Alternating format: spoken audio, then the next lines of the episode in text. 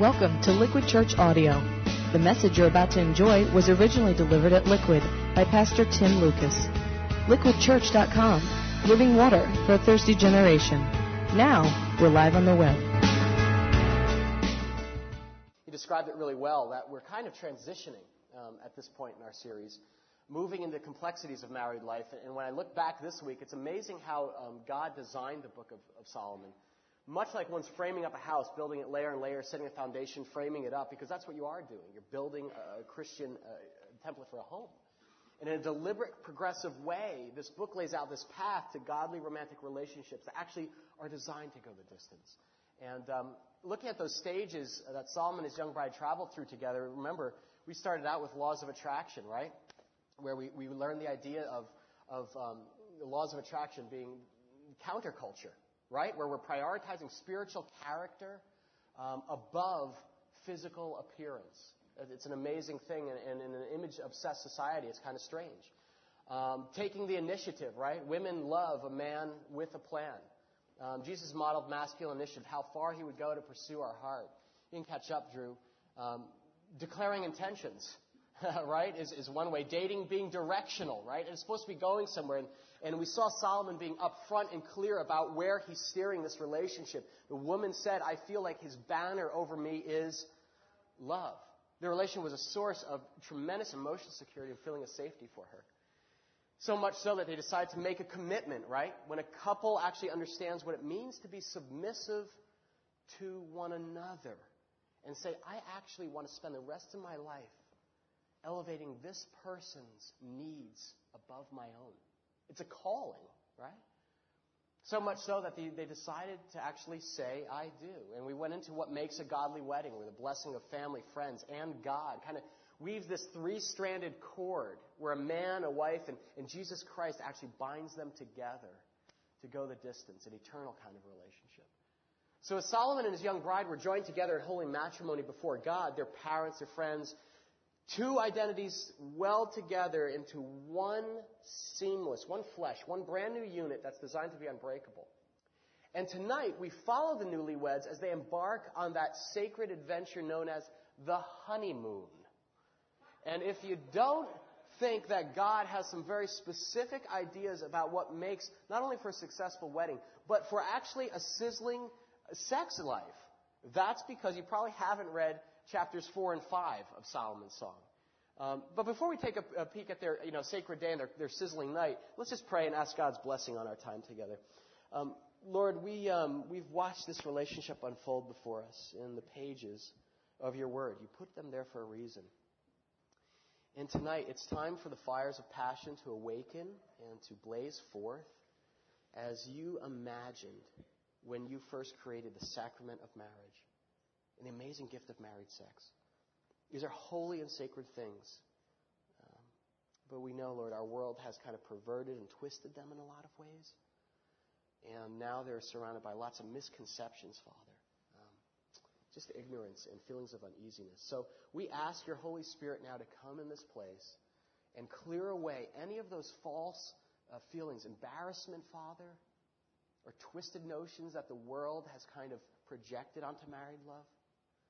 By your Spirit, Jesus, would you even begin painting and uncovering a new glimpse of your design for the beautiful creation that results when you call two people together into this covenant? It's hard work and tremendous reward. We ask you to teach us by your Spirit, Lord. Amen. Well, if you uh, went to the movies this past weekend, you might have seen uh, the new trailer they're, they're running uh, to promote a movie that's about to be released in, in just a couple weeks. It's called Kinsey. Have you, have you seen this yet? Uh, it's actually a film about the life of the infamous sex researcher Alfred Kinsey, and it explores the impact that he had on our culture's ideas about sex with the release of his now classic Sexual Behavior in the Human Males in 1948 that came out. I don't know if you've seen this trailer yet. I'm going to show it to you and ask what it stirs in you. I'm going to roll that clip through, and we're going to let this kind of serve as our lead in to our conversation tonight. Watch with me.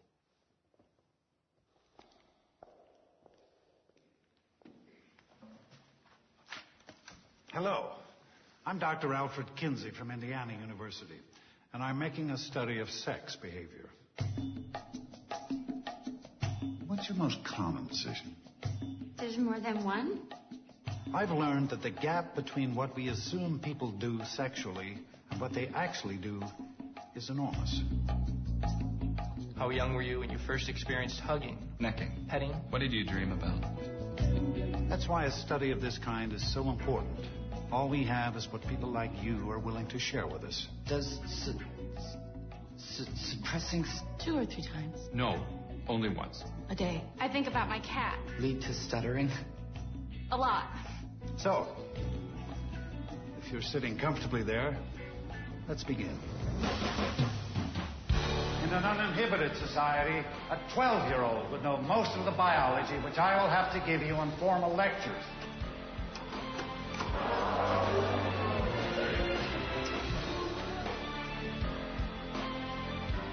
Dr. Kinsey's findings are shocking. Are you surprised at the success of your book? No, it shows that the world has wanted this done. And Dr. Kinsey. Here, here, here. Hoover is still annoyed that you won't help him find homosexuals in the State Department. It's advisable to stick to what's normal. You don't want to shake people up. Of course not. What did you expect? The enforcers of chastity are massing once again.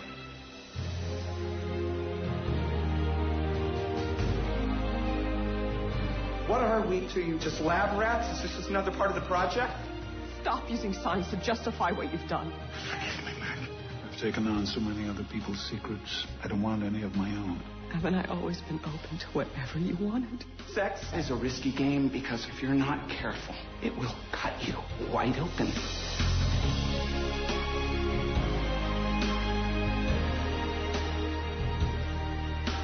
You saved my life, sir.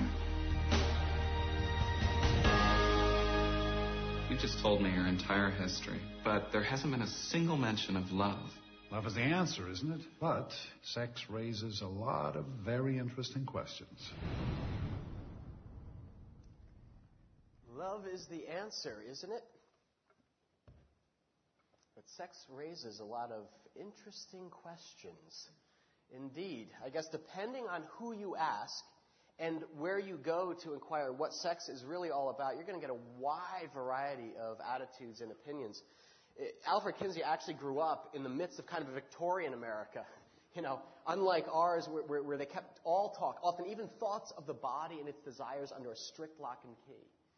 And his father was actually a stern Methodist, a Sunday school teacher, and, uh, and taught him that a sexualized society would lead to the downfall of all human morality.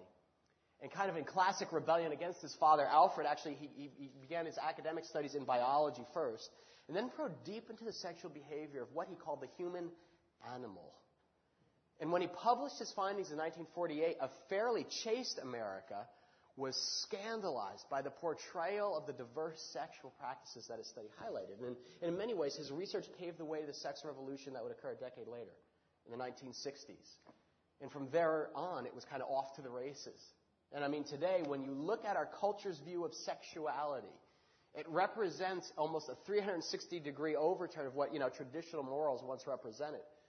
I often get to thinking, like, what would happen if an alien, you know, someone from outer space, never here before, they parachuted into 2004 New Jersey, you know, would honestly think, what would he make of our, our sex saturated society? You know, if he, if he watched the things we watched, if he saw, what, you know, as I say, what we were talking about, what, what we're looking on the internet, you know, just this morning I was, I was scrolling through emails, you know, before coming over to church here, and I received several urgent spam messages from a college girl named Mindy, uh, you know, inviting me to come visit her private, you know, webcam. I, I have a feeling there are some others of you who have received similar invites. I was like, I don't, I don't think this is just me. Uh, you know, the stuff we watch, you know, and imagine an alien just turning into America's channel, right? TBS, and watching an episode of the now in syndication Sex in the City for the first time. What assumptions would he make about humans and sex? Well, for one, he might reasonably make the assumption that sex, as the ad says here, have sex with everybody, friends included. That's what the ad says literally, right? Have sex with everyone, friends included. TBS, very funny. Sex is for everyone, single, married, gay, straight, whatever. And sex is funny. It's a punchline. Don't take it so seriously. Right? Many of you were, were fans, right, of NBC's long running Friends, right? Kind of hop in and out of one another's beds. and discuss just about every aspect of sex with all the nonchalance of the weather report. Sex is all consuming, and it's a punchline. The badum dump of postmodern culture. And then they had sex. So if one was looking for clues or like a roadmap of what healthy, holistic sexuality actually involves, you'd be hard pressed to come up with a coherent portrait based on what our culture highlights. On the other hand, the church hasn't exactly done a sterling job in this department either. You know, if our culture is hypersexual, where nothing's off limits for talk or exploration, then the church has been scandalously silent. The church I grew up in kind of adopted a don't ask, don't tell attitude towards sex. Uh, as a boy, I understood the official doctrine on sex seemed to be comprised of one word. No! And that was about it. You know, very thoughtful, fully integrated theology. No. Uh, and then, of course, once a person got married, that no kind of magically became a yes, but. That is, yes, married folks can have sex, but don't talk about it. It's not polite, okay? And that prevailing religious attitude about sex, think of all of the stuff that gloms onto it then the shame, the guilt, all sorts of ill feelings. It's been strongly entrenched in the history of organized religion.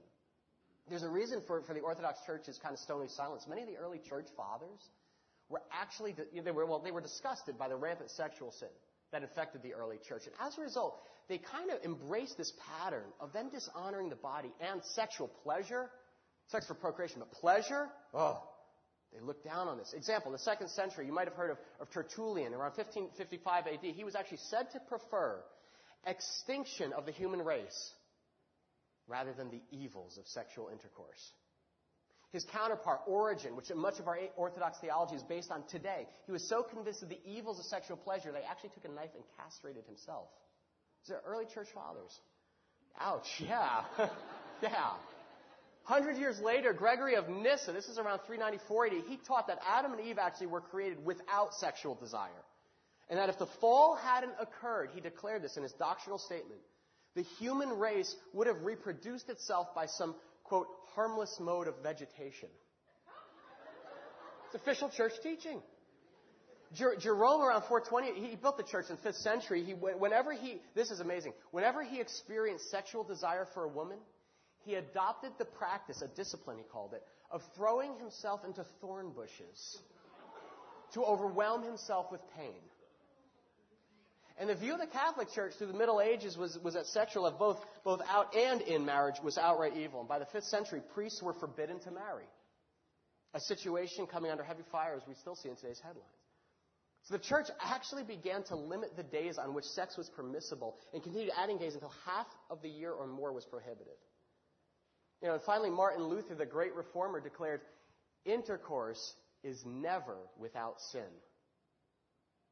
But God excuses it by His grace. Mm. Because the estate of marriage is His work. Intercourse is never without sin. What? You get the picture? The church has traditionally had a pretty contemptuous relationship with the subject of sex. And when you contrast that sharply against, you know, modern culture's extremely liberal and open embrace of just about any sexual deviance known to man, it can kind of leave your head spinning. I mean, if you reject you know, culture's wholesale trivializing of sex in the sport or entertainment, the church doesn't really have a compelling portrait to offer, does it? And it's tragic.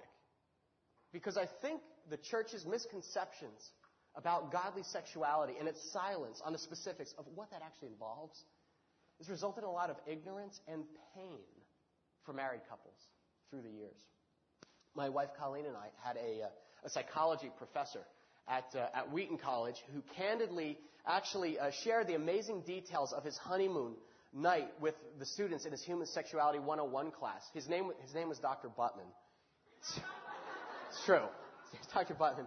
And he and his wife, they had, been, they had married pretty young, okay? They early 20s or so.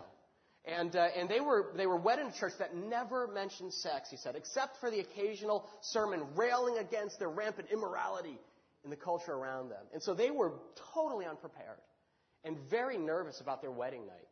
And so they consulted some very dry medical books about like what to expect and how to prepare for that experience for the first time. And, and Dr. Buttman actually showed some masculine initiative and he went out and he purchased all the suggested products and preparations that the book suggested would you know, make his wife comfortable on their honeymoon. Well, they honeymooned in the Adirondacks. They stayed in a log cabin, and after you know four hour drive following their wedding, they arrived at this cabin totally exhausted. It was around midnight, you know, and com- you know, completely dark as you can imagine. And they, they changed in the dark, and Dr. Buttman got all his preparations ready. And he and his young bride, they prepared to come together as husband and wife for the first time, right? Extremely nervous. And as they began the act of consummating their marriage, Dr. Buttman reached into the drawer of the night table next to their bed, where he had placed a whole, you know, variety of marital aids, and grabbed what he thought was a tube of lubricant that would make the night as comfortable as possible for his new bride. And he proceeded, of course, you know, to apply the contents of the tube, you know, all over his wife. And, and 30 seconds later, as he puts it, when, when she was writhing in pain and actually howling in discomfort, he realized something has gone horribly wrong. And, of course, quickly flipping on the lights and, and looking at the label, which read Crest Toothpaste.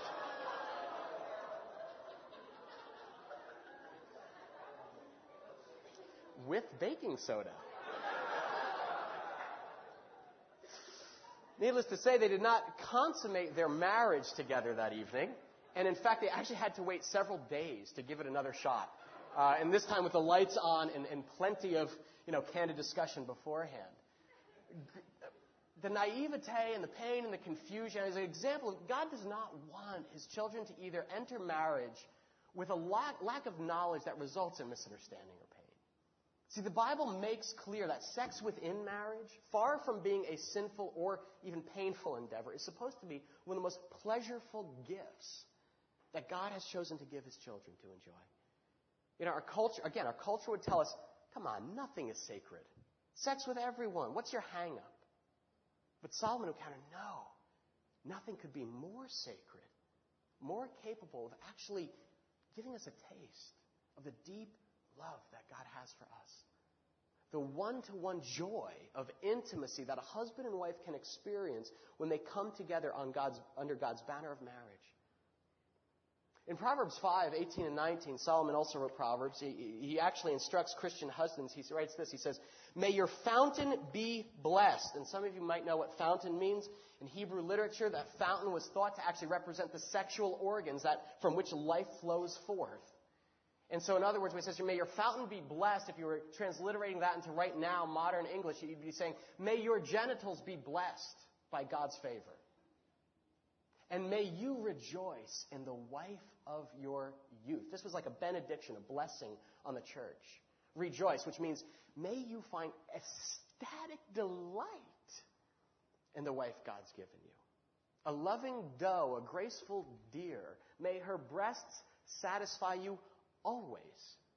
May you ever be captivated by her love.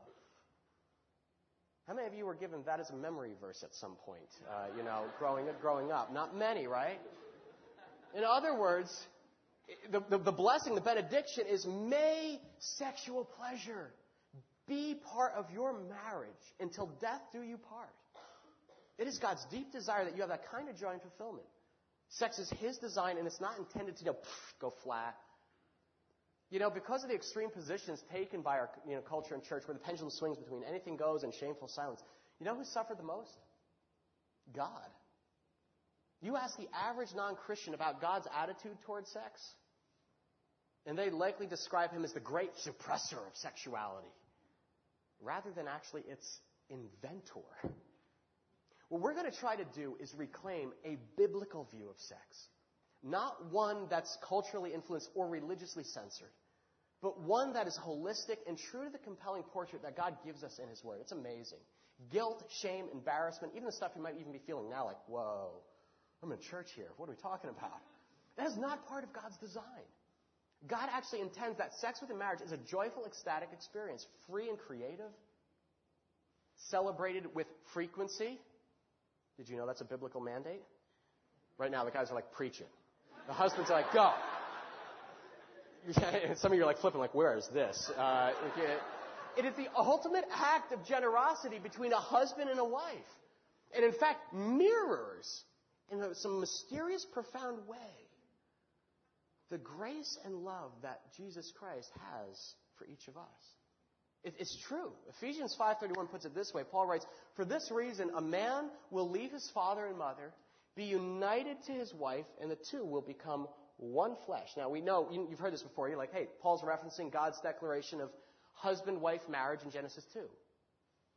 But then he shockingly writes this. He says, "No, no, no, no, no. This is a profound mystery, but I'm talking about Christ and the church, naughty minds. Wait a minute. Wait. Is he, is he saying what I think he's saying? Sex within marriage actually mirrors the love of Christ for his church? That's the intensity with which God loves and desires me?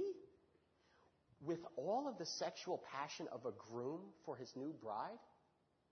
You better believe it. And because of that, I want to argue that followers of Jesus should actually be the most skilled and expert lovers in this world of ours. See, I mean, I know you're like, oh, whatever. but imagine that. Who else could hold forth a portrait that is that life giving, neither conforming to the spiraling culture nor acting as like naive Pollyannas who know nothing of, you know, deep, fulfilling relationship. Rather, it's Christian married folks who should be setting the pace in our world, taking the dialogue about he- healthy sex, what, answering the world's question, because only they embrace God's marital boundaries and understand the deeper spiritual significance of it. The world's version of liberated sex is wholly inadequate. I mean, it's more, you know, our famous, you know, Bloodhound Gang lyrics, right? You and me, baby, ain't nothing but mammals, so let's do it like they do it on the Discovery Channel. That's sex. That's your compelling portrait world, a biological exchange. Primal lust masquerades as love. Friends, casual affairs actually supplant lifelong commitment. And selfishness, grab as much as you can and then get out as quick as you can. Dethrones the sacrifice that undergirds godly lovemaking. That's crude and that's soulless. And God doesn't want his children to settle for that retarded impostor, but rather actually celebrate with openness and enthusiasm this transcendent gift He's given us. He, you know, God actually receives glory when His children celebrate it within marriage. You'll find out this is fascinating. When, as you've come to know, at Liquid, sex is not off limits. Uh, and um, it's not something we don't just you know talk about in polite company. We actually celebrate God's gift, and we look to His Word for specific instruction on how to be godly lovers in the image of Jesus Christ. So let's dive in. Are you up for it? Let's talk about sex. Over the next two weeks, we're going to take a very candid and practical look at the art of sexual intimacy. And I'll give you one last heads up here, parents. If you have children who aren't emotionally mature enough, okay, to digest the intricacies of sex just yet, let me invite you to send them a, you know, I don't know. Where are we going to send them? We had Liquid Kids at the 5 o'clock. Have them go play in the, uh, back of the parking lot. I, that is, I uh, that's bad. Uh, earmuffs. uh, then again, maybe they should stay. Maybe they should stay. Because this could just be the one opportunity they have to learn about God's gift of sex through a biblical lens. Not the distorted glasses of MTV and the popular media. Or what they hear about snickered on the playground, okay? So your call, you know your children best. Use your parental discernment. Let's pray quick. Sensitive subject, Jesus.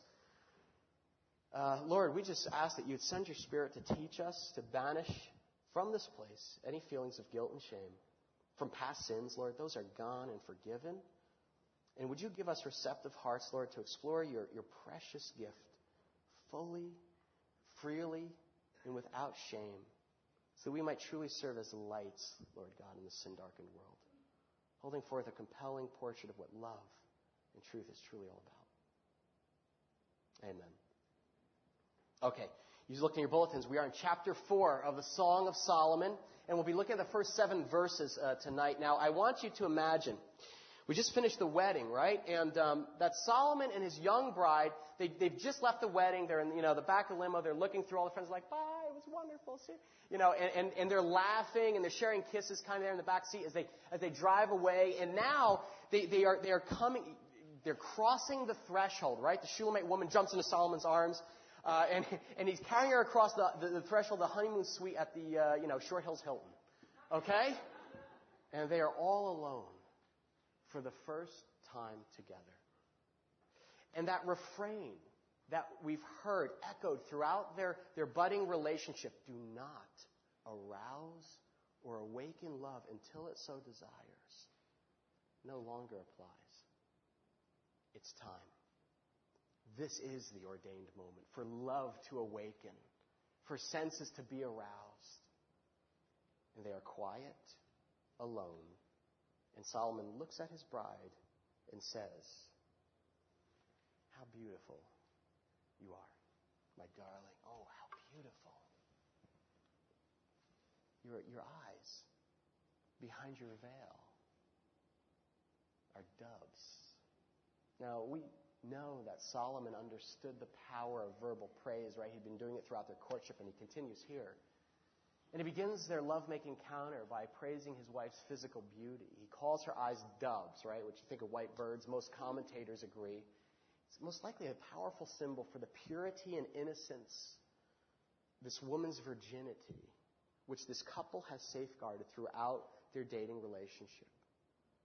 Now, if you don't have that to offer, this is not the moment to feel bad, to beat yourself up, etc. Again, an idealized picture of what God is holding forth, of what, what can you imagine, like that opening moment when a couple who's covenanted together to safeguard their passions until they're within the God ordained boundaries finally stand before one another open and free to indulge for the first time with the smile of God over them. And Solomon continues, Your hair is like a flock of goats descending from Mount Gilead. Now, you got to admit, this is a little bit puzzling, right? I mean, you know, Solomon's smooth with words and all, and this one seems a little bit off the mark. You know, again, husbands do not say to your wives, you know, you remind me of a goat. that, that is, this will be a showstopper. It's guaranteed to dampen whatever flames of passion you're trying to kindle. Uh, but a little translation here. This is, this is a, you know, it's a compliment, obviously, in the context of Middle Eastern culture. Most likely, Solomon was beginning to undress his wife from the top down. As you're about to see, he is initiating foreplay here in a very methodical and deliberate way because in those times he would have begun by removing the wedding cap that all Middle Eastern brides wore. And as he removed that cap, the locks of her hair would have tumbled down freely and sensuously. I mean, it's no secret that many Jewish women enjoy thick, curly black hair, and the image used here is meant to evoke the long, silky tresses of the black goats that were so prized and grazed on Mount Gilead. So Solomon is being romantic. He's whispering in her ear. His face is kind of nuzzling into the rich curls that cascaded down the shoulders of his new bride. Yeah, isn't it awkward? Like we're, like we're looking in there. Now, how, how do you think she is feeling? What, is the woman's response to the tender caresses of his words and delicate touch? Look at verse 2. You'll be able to pick this up. Let's see. Watch how we go. Look at verse 2. We know that she likes it because Solomon says, Your teeth are like a flock of sheep just shorn, coming up from the washing. Each has its twin. Not one of them is alone. What's the woman doing? She's smiling. That's how we know she likes it. Again, we've got a metaphor for, uh, for a compliment here, right? Pure white sheep, clean and glistening from being washed. She had an amazing smile. All her teeth were there, which is always a plus you know, in the romance department. So it's like, mm. And, and, and they showed her pleasure at Solomon's, right, you know, compliment. And, and so what would you do next? Her hair's down, she's smiling. Solomon moves in for a kiss. Verse 3. Your lips are like a scarlet ribbon. Your mouth is lovely. He is tenderly moving in to kiss his bride. And and now let's see if you let's see if you're picking up on this. What is her response? Look at the rest of the verse here and see if you can understand this. He says, he notices something. Your, your temples behind your veil are like the halves of a pomegranate. What's she doing? She's blushing. Look at you. Hebrew scholars, move up front. You ever see a pomegranate? You cut one open, what's the color? It's red. It's pinkish.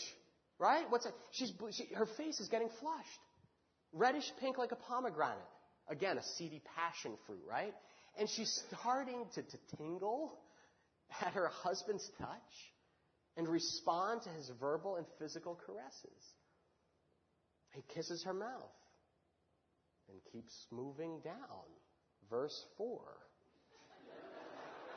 Your neck is like the Tower of David, built with elegance. On it hang a thousand shields, all of them shields of warriors. We don't know what she's wearing, but she's wearing one thing a necklace, probably an ornamental wedding necklace.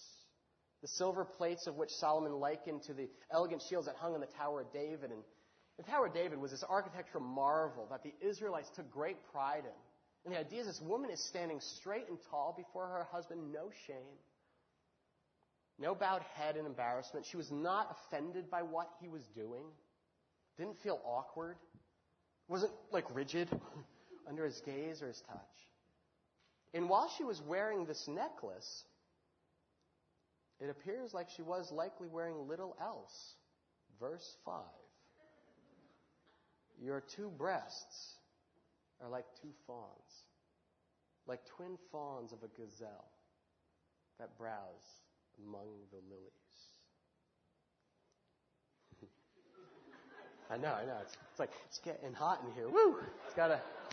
So man is looking upon his naked wife, and they felt no shame. He praises what he sees, and she is open for him to explore further. And that, my friends, is a beautiful picture of unashamed, intimate sexuality in its divine setting. It is a picture of tenderness and vulnerability. And there's nothing obscene or vulgar about it. It's beautiful. You agree? And it's deliberate.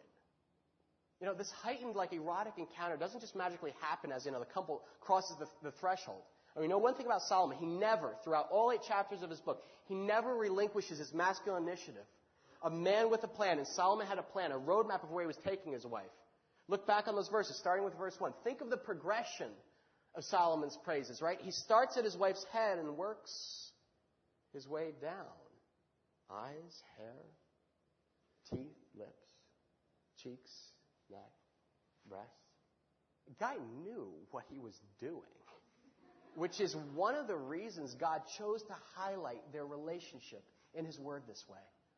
It is a picture of slow and tender foreplay. And you'll notice, while there is touch involved, Solomon focuses initially on the emotional arousal of his young wife. As the wisest man in the Bible, Solomon understood one of the foundational principles of lovemaking for godly husbands. Men, I'll ask you this question What is the most sensitive sexual organ of a woman? Don't have to answer out loud. How would you answer that question, husbands?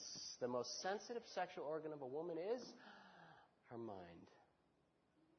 See, his verbal caresses in verses 1 through 5 are all about creating an atmosphere or emotional safety in which his wife felt cherished, protected, and free to actually unfold like the flower that she is. Look at his technique. He uses words, okay, not drinks, you know, to tell her that it's safe to lower her natural inhibitions in his presence, okay? His words caress her emotion. They praise her beauty. They reassure her of his kindness. And when he does touch her, he does it tenderly. You don't get the sense that, you know, he comes like barreling out of the gate, you know, grabbing, you know, or hungrily like pouncing on his wife, which is like, you know, it's a mistake many newlyweds make. Like, you know, I've waited 33 years for this. You know, just, you know. There's a um, phenomenal book I can recommend to you called Sheet Music uh, Uncovering the Secrets of Sexual Intimacy in Marriage. It's one that Colleen and I are actually reading together. And I know uh, several other married couples here at Liquid are, are benefiting from it. Again, it's a pretty blunt and straightforward read. But it's written by Dr. Kevin Leman, who's a Christian psychologist. He's a Christian marriage counselor, and he's a prolific author on, on family issues. And he just writes with this wonderful sense of candidness and authenticity. It really opens up a dialogue between a husband and wife. And in addressing honeymoon approaches, he writes this. He says, When it comes to sex on the honeymoon, or even frankly, when I'm talking to men in general, I like to talk about sex ASAP. Most people think ASAP means as soon as possible. But in this case, it means sex as slow as possible. The new groom needs to have this slogan burned into his mind if he wants to give his wife a special evening. For starters, men, walking out of the hotel bathroom nude and giving a full salute can be shocking and even horrifying to a woman who has never seen an erect penis. It's not nearly the turn on for a woman that some young men apparently think it is. Sadly, this tactic is all too common. You wouldn't believe the number of grooms who try this on the first night. I, I tell men to go three times slower and ten times more gently than they think they need to. You've waited this long, I say, so another 30 minutes to set the scene won't kill you. And I couldn't help but think this is a phenomenal piece of advice, not just to newlywed husbands, but to those of us who've been married for years or decades. Women need time and sensitivity to warm up sexually. You know, I've said this before and I'll say it again. Men and women are not wired the same. I've often said if women, you know, sexually are more like, you know, like ovens. You know, you have to preheat it if you want, you know, for, it takes a while to heat up, okay? If women are like ovens, then men are like blow torches. You know, it doesn't take much. You know, one glimpse of an uncovered chicken on the counter and flame up. We are ready for action. Uh, I actually came across a great picture uh, that I think illustrates the fundamental difference between how men and women are wired sexually.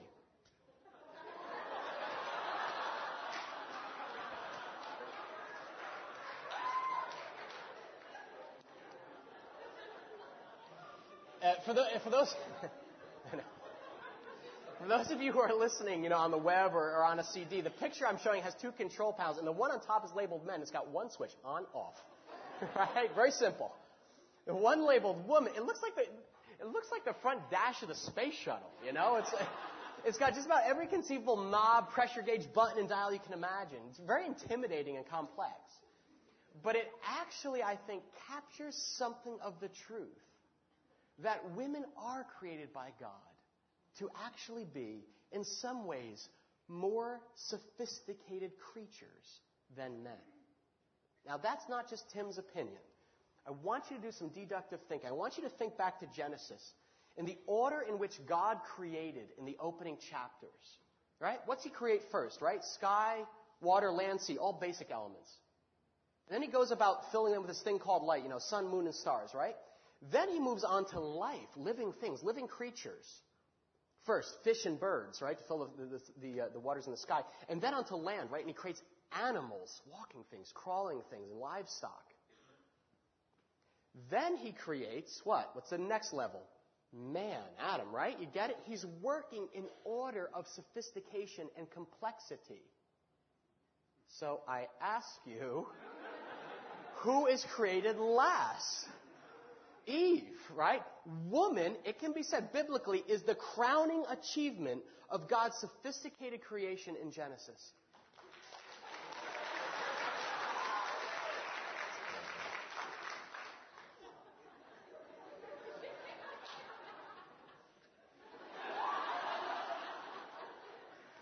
It's interesting.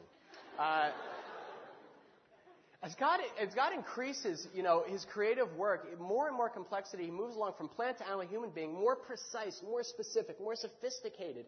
And the female is the apex of that process. So there's something to this here. And, and it makes me feel sympathy for Adam, you know, who undoubtedly saw this unbelievably beautiful, sensitive, complex creature coming towards him, and he could, you know, could only get out, you know, you know, two words: "Whoa, man." Uh, you know, from which we get the word woman. Uh, that's not. But this is true. Blunt, bluntly stated, most men are up for having sex about just any time of the day or night, and appreciate in just about any form. Yeah, no. Now the men are going to be like, this. we we can quickly heat up at the drop of a hat. You know, think blowtorch. You know, Fe- feast voraciously. You know, sharp, and then return to thinking about the Yankee game 15 minutes later. It's frightening sometimes. Uh, a woman, on the other hand, heats up slowly, and Solomon got this. She needs time and tenderness and reassurances to be ready for sexual intercourse. If sex is not linked to kindness, to gentleness, forethought, appreciation, it's very difficult for a woman to fully enjoy it. And this is the way God made us. You know, I've often wondered, like, why He did this. You know, why, why don't we just have the same appetites and wirings? But you know what? When we think about it, it makes sense. If women share the same sexual drives, you know, as, as, men, nothing would get done in the world, you know? Sex would be like the primary activity of each day. You know, global population would swell to unmanageable proportions. But if, you, if men had the sexual drives of women, lovemaking could be this kind of long and arduous experience that could lapse into boredom. And when you realize the, other, the two opposites, neither of those scenarios are God's intentions. It's one of the reasons He wired us differently. And Solomon understood this critical distinction. And so he said, I'm going to adapt to the full needs of this woman who God gave me. And he engaged in slow romantic foreplay that was balanced. A combination of verbal praise and physical caresses. Both were designed to make his wife feel safe and treasured as a whole person, not just a sexual object. And in every way, she was his partner, not his plaything. So that's the first thing that we realize from Solomon. A wife needs balanced love play, a combination of emotional connection, verbal caress that makes her feel emotionally safe and secure. You notice that Solomon spends a lot of time talking to his wife. He's really chatty, isn't he? He doesn't just look at her and grunt, upstairs. This is, this is intentional and sensitive, okay? Not just throwaway sweet talk to get her in the mood. Too frequently, I honestly, husbands tend to divorce sex from the total relationship. Is that not true, husbands? This is a big wake up call for me early on in our marriage. I just assumed Colleen was wired just about the same way as me. You know, and therefore we'd be going that place of splendor in the grass, you know, round the clock. You know, wake up, home for coffee break, after dinner, climb into bed, you know, we're in bed, come on. And when that didn't happen, I really began to realize that actually Colleen's sexual receptivity was directly proportional to the emotional closeness that we shared. I was like, you gotta be kidding me. I was like, you mean, I was, again, early marriage, not no. I was like, you mean to tell me you're not in the mood because you feel like we haven't connected? What, what do you call this? What are we doing right now? Come on. You know, back and forth. And, and uh, on other occasions, I was caught completely off guard in the other direction. You know, we spent a whole Saturday one time, remember, at the in-laws, and for me, it was like torture and mind-numbing. You know, from my perspective, okay? And I'm just completely, we're going home and I'm completely like wasted and lifeless from spending the whole afternoon with these people who, you know, who I admit are very special actually to Colleen. And we're driving home. And here I am, just about, you know, warmed over vomit, and suddenly I feel someone's fingers going through my hair. And I'm like, what, what are you doing? What are you doing here? And so, you know, and there's hot breath, you know, in my ear, and it's like, this is not Percy in the back seat. You know? Literally, drive, I was like, you know. And, and, uh, and she's just like, thank, thank you for spending the day with them. I always felt so lonely going over there myself, but to have you with me means everything. I stepped on the gas, or I was like, we are jammed on that gas pedal. The point is, Solomon is showing us men how vital it is to see sex with your wife in the bigger picture of your relationship. In his classic book, Intended for Pleasure Sex Technique and Sexual Fulfillment in Christian Marriage, Dr. Ed Wheat writes this Husband, be aware that your wife views the sex act as part of her total relationship with you. Even though you, like other men, may think of it separately. That means your daily behavior, your intentional loving kindness in the little, seemingly trivial things will actually directly impact the frequency and depth of your sexual relationships. Sex for a woman begins way before the physical act itself. Now, I told you with this, I wasn't going to share too many personal stories for obvious reasons, but I, I asked Colleen, you know, she gets a little embarrassed about this, but I was like, I'm, I'm going to tell him. You want to know, personal, you want to know what the number one aphrodisiac in the Lucas household is? There is a little, there is a little item of clothing that I personally slip into when I want to, you know, get Colleen into the mood. It never, it never fails. Whenever I put, whenever I put this on, Colleen is, it's irresistible. She is hot to trot.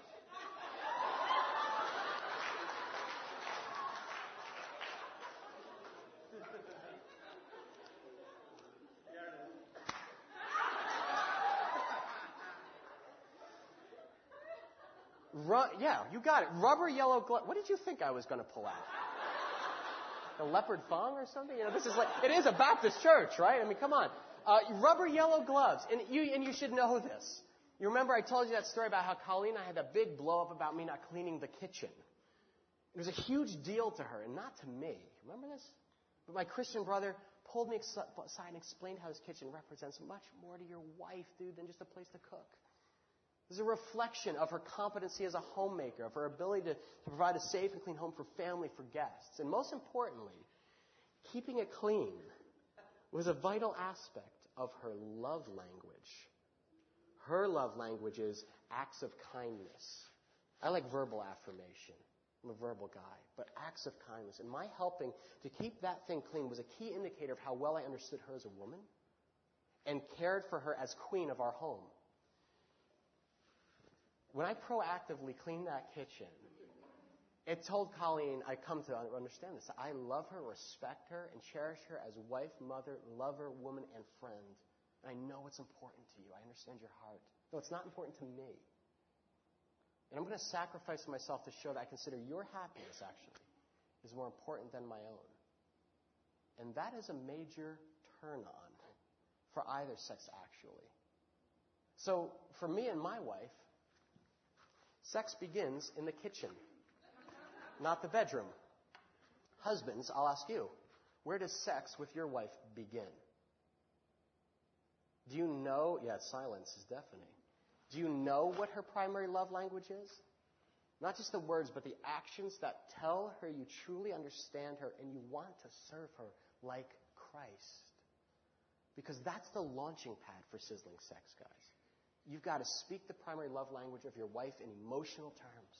If both of you are to enjoy the maximum pleasures of physical intimacy, Solomon knew the love language of, of, his young bride, that's for sure. He knew what made her feel emotionally secure. And, and this was vital, because you know something about her too, especially in Solomon's case, right? You remember some weeks ago when we first caught a glimpse of the Shulamite woman working the field? Solomon looked at her, and you recall her initial response? Embarrassment, shame. Remember how she was so insecure about her body image, her physical appearance? Felt I was too dark skinned. I, you know, I just, don't stare at me because I'm dark, because I'm darkened by the sun totally insecure because the other women of her day had, had better complexions and, and really, and she even compared herself in the, in, in the second chapter. Remember, this is an average common wildflower.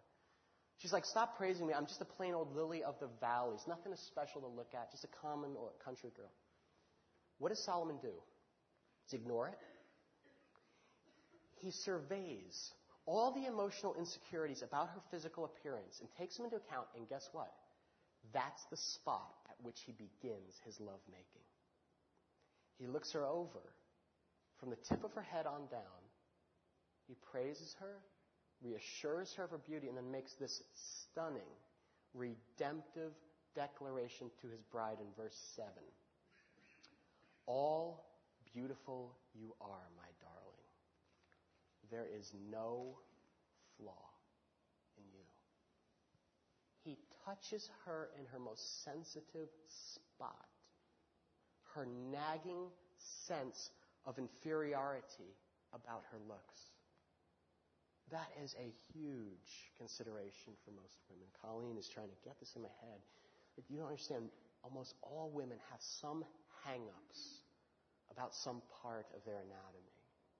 Even the most beautiful young wife can stand in front of a mirror and see scores of imperfections that would never even register on the radar of her husband. The tiny appendectomy scar that looks a mile long. A few stretch marks from having babies that makes her once toned belly sort of actually more like a lumpy kind of field. her thighs are either too fat or too skinny, or her breasts are either, you know, too small, too big, or too something. And Solomon says, No, no, no, my sweet. That's not how I see you you over, seeing you at your most vulnerable and all beautiful you are, my darling. There is no flaw in you. This is not just blowing smoke or sweet talk, guys. This is Solomon's direction to you to tell that wife of yours that in your eyes, she is a portrait of perfection. Perfect for you and no one else. One of the most painful things a man can ever do to his wife is to see her disrobed body and highlight some deficiency. That, that, the deep emotional wound is one she will never forget. She may forgive you, she'll never forget this. And you don't have to be, by the way, a total insensitive mook to do this. Many of us are more artful at expressing our dissatisfaction, you know? So what? So whatever happened to your uh, your you know your jogging uh, routine? Poke poke. Enough to shatter a woman's self-image. Just a sarcastic aside. What is this? Is this like the uh, twelfth diet you've been on? So much for your you know resolution to get in shape.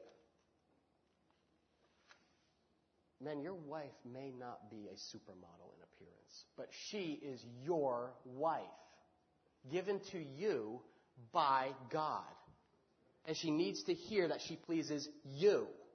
And that as far as you're concerned, she is perfect in your eyes. Solomon is not BSing his wife saying she's the most beautiful woman in the world. You know, you have to say like, oh, you're, you're prettier than Jessica Simpson. Oh, please. We haven't smelled that kind of mile away. He's saying that she utterly pleases him. He looks at her as a gift from God and treasures her. I wouldn't change a thing. A woman who truly feels cherished by her husband in all ways is going to give herself to this man freely and generously. And you know what? A loving embrace of your wife, faults and all, is not just critical to godly lovemaking, it is critical to understanding your relationship with God Himself. Go back to Ephesians 5 for a moment and look at the way Paul compares intimacy and acceptance, embrace between a husband and wife with the relationship between Jesus Christ and us, His bride, the church. For this reason, a man will leave his father and mother, be united to his wife, the two will become one flesh. It's a profound mystery. But I'm not just talking about sex. I am talking about Christ and the church. Scripture speaks of Christ as the bridegroom and of the church, that's you and me, as his bride. Follow. The idea Paul's getting at is that when Jesus presents each of us before the altar of heaven, and we stand there in the harsh light of God's holiness, painfully aware actually of all our flaws, of our sins, all the ways we've blown it, or failed miserably to, to change or make up for our imperfections, God actually looks us over, up and down, in the harsh light. But because of who we're married to, and whose word we are trusting in, Jesus, God declares, perfect. I see no flaw in you. You are sinless because of the power of your husband's love for you and his sacrifice on your behalf. His love has transformed you in my eyes. Think about that. This is a mystery Paul's speaking of. You can't get into it too deeply. Later on in Ephesians 5, Paul talks about the power of Jesus to wash us clean through his word and to present each of us as a radiant bride, free of any stain, wrinkle, or blemish. Free of blemish and flaws, how the NIV describes it. I'll share Ephesians 5:25 from the message version of scripture. Paul instructs men, he says, "Husbands, go all out in your love for your wives, exactly as Christ did for the church." a love marked by giving, not getting. Christ's love makes the church whole. His words evoke her beauty. Everything he does and says is designed to bring the best out of her, dressing her in dazzling white silk, radiant with holiness. And that is how husbands ought to love their wives. Now, that is a compelling picture of sex, if you ask me.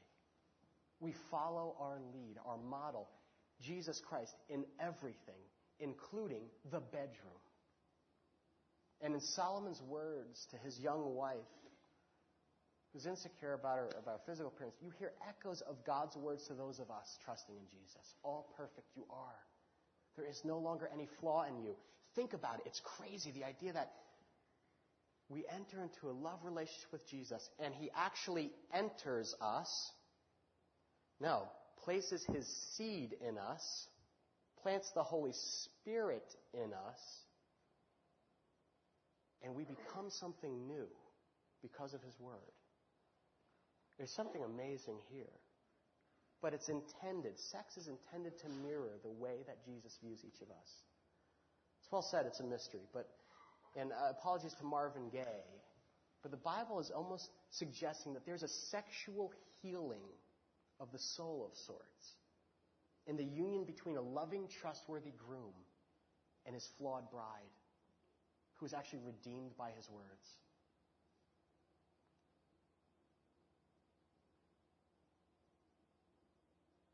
Ow, my mind hurts. My mind hurts a little bit on that one. Whew, think about that. We're actually kind of out of time. So um, let me do this. I'll just mention in closing and highlight the second. You know, there's a dual component to godly lovemaking that Solomon highlights for men, and it's tenderness, physical tenderness. We've covered the emotional, the spiritual, but after a man creates that emotional atmosphere of spiritual uh, acceptance and appreciation of his wife, after he builds her up with his words, sacrifice, sacrificial action, he proceeds with physical tenderness. Remember back in verse 5? Solomon uses this metaphor of a young fawn browsing among the lilies, referred to his wife's breast. It's a tender picture. We have a lot of deer, okay, around our house. It's like, who doesn't? You live in New Jersey. These guys are like in the Foodtown parking lot at 2 p.m. And you ever notice with the deer, they're like getting really ornery too. Like the adult ones, forget it. At my house, they are very bold, you know, and like, like I, I've drive my truck right up to them, like laying on the horn, meh, you know, and they'll just look at me like, Nothing seems to stir them. But once in a while, we actually see the baby female deers, the fawns, crossing. And, and they're so delicate, they're very easily frightened, okay? They just, the hiving's gone, take off. And that's the picture we're given of Solomon's bride. She's timid. And he knows he doesn't attack, startle, or, or frighten her, right? Saul treats his wife as a person would approach a new fawn, touching her breast gently so as not to overwhelm her. His touch was tender, and he moved slowly. The idea, husbands, is that sex is not a drag race. And it's also not a formula. Do not go home thinking I got the instructions. Especially, this is especially critical for those of you who've been married for a while, okay? Because you've got to deliberately work against establishing this like unchanging routine. You know, touch this, kiss here, touch this again, in lovemaking to your wife. Women need variety. It's, it's, it's, it's so obvious. Okay, pick on you guys. Steve Lourdes. How long have you guys been married? A year. Well, year, like year and three months. Wonderful. So you've gotten a good picture, Steve, of probably Lourdes' closet at home. Do you guys share a closet? You have separate closets. Steve, how many um, shoes, approximately, round, do you think, does, does Lourdes have, would you say, own? Uh, about 60 pairs. About, about 60 pairs. Lourdes was formerly Imelda Marcos, and uh, 60 pairs, 60 pairs. Now, Lourdes, I mean, Steve's a fashionable guy. How many pairs of shoes does he have? You know, when I first met him, he had He two. had two. You broadened his horizons. Isn't that, that's a godly influence of, a wife. Uh, that's a perfect example, though. Think about, think about that. Married men, think of your wife's shoes. Now think of your shoes. You know, like, you know, Leahy here. Three shoes, right? business shoes, sneakers, and flip flops. and he heard, and his wife heard me in the first service mention this, and Leahy comes in during, during the, uh, during the, we were in between, and he goes this, he goes, dude, I'm getting new flip flops for Christmas. he goes, I'm getting red and I'm getting blue. What, is, what does it tell you in regards to sex, right? Most women, it would appear, are wired for a little more variety and imagination than men are. Now, that's not always true. But Dr. Leman writes this. You see, some of us guys treat sex like a football playbook. We know what we're going to do, uh, how we're going to do it, and where we're going to end up. The problem with this is that our wives soon grow bored with routine. They could chart our movements and predict within about 10 seconds how long we're going to spend upstairs before we go downstairs. Your wife wants, and there I insert deserves, more than that. Your wife will not be the same woman on Tuesday evening sexually that she was on Saturday morning. One night she may be up for adventure or a rushed quickie. She'll want you just to take her. Some mornings she may want slow, languid sex with you taking a lot of time to convince her that she's up for it. Your job, you do have a job. Your job is to figure out which way the wind is blowing on that particular day.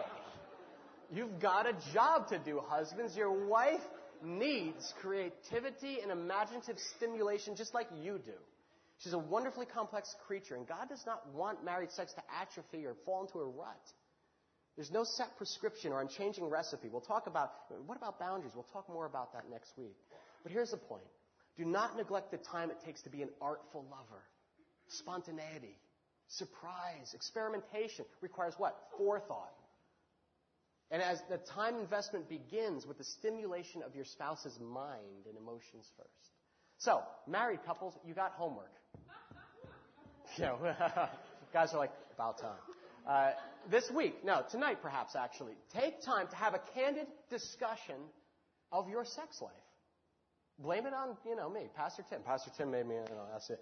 Uh, husbands, ask. Say, how am I doing? Or really? I mean, I know it's been a year and, you know, six, three, six months. I, but seriously, how, how am I doing? I'm not looking for something here. I'm not, just be honest. I want to, I want to know how I can more fully connect with you, please you, serve and, and pleasure you. Wives, if a guy asks you that, if your husband asks you that, you be specific, okay? Not a guys, a lot of guys ask a question like that. And if you need, you take out your Bible and you turn to chapter 4 of Song of Solomon. You ask him to come study scripture with you. Solomon was sensitive to the full needs of his wife, and he created this electric atmosphere for the consummation of their marriage. Close in verse 6, we're told the results of his efforts in this wonderful poetic image. Until the day breaks and the shadows flee, I will go to the mountains of myrrh and to the hill of incense. Bluntly translated, and apologies to Lionel Richie, Solomon made love to his bride all night long. Until the day breaks, they went slow and the shadows flee. They took their time. Their passion lasted until dawn. The Hebrew word for mountain or hill here likely a reference to a combination of her breasts and genital area, but you get the point. Both groom and bride were intoxicated with the deep pleasures of godly lovemaking within marriage. There was a sweetness to it. No hints of greediness or selfishness or hasty lust. It's a celebration, a joyous experience intended for pleasure, for comfort, and reflecting the glory of God's love for you and me. That's how God designed it. And that's why the Bible speaks so openly, so ecstatically of sex and marriage. It's a divine creation. I'm going to close in prayer. Um, but just so you know that where, where we are headed, um, I'm dividing our Bible teaching on sex into two parts, um, just as they're presented in the Song of Solomon his approach and then her response. Now, obviously, tonight we focus on the husband's approach to his wife's needs, but next week we'll hear what makes a husband sing. Okay? Let's pray together. Lord, I want to thank you for our time. I want to thank you for your word. Lord, please use tonight. Be, let it be the, um, the first step in recapturing this compelling portrait of one of the most transcendent gifts you've chosen to give us as your children. Lord, I ask that you would open up new avenues of communication and dialogue for our married couples here, Lord. Just open up a sweetness and honesty in their conversation so that they may even connect with each other even more deeply in every realm emotional, spiritual, physical as well. Breathe life, Lord, into, into marriages that, that need to rekindle that, Lord Jesus, by your Spirit, by your mercy. And Lord, please, for all of our single folks here, would you breathe even more hope into them, more expectation, Father God, as you build them, as you, as you, as you come alongside them, Lord, even in, in, in, their, in their loneliness that is inevitably there at times, Lord Jesus. Be a constant, true companion to them, Lord Jesus. Present in all your fullness. Lord, bind us together as a community of love, as we love one another in a reflection of our love for you. We ask in the name of Jesus Christ.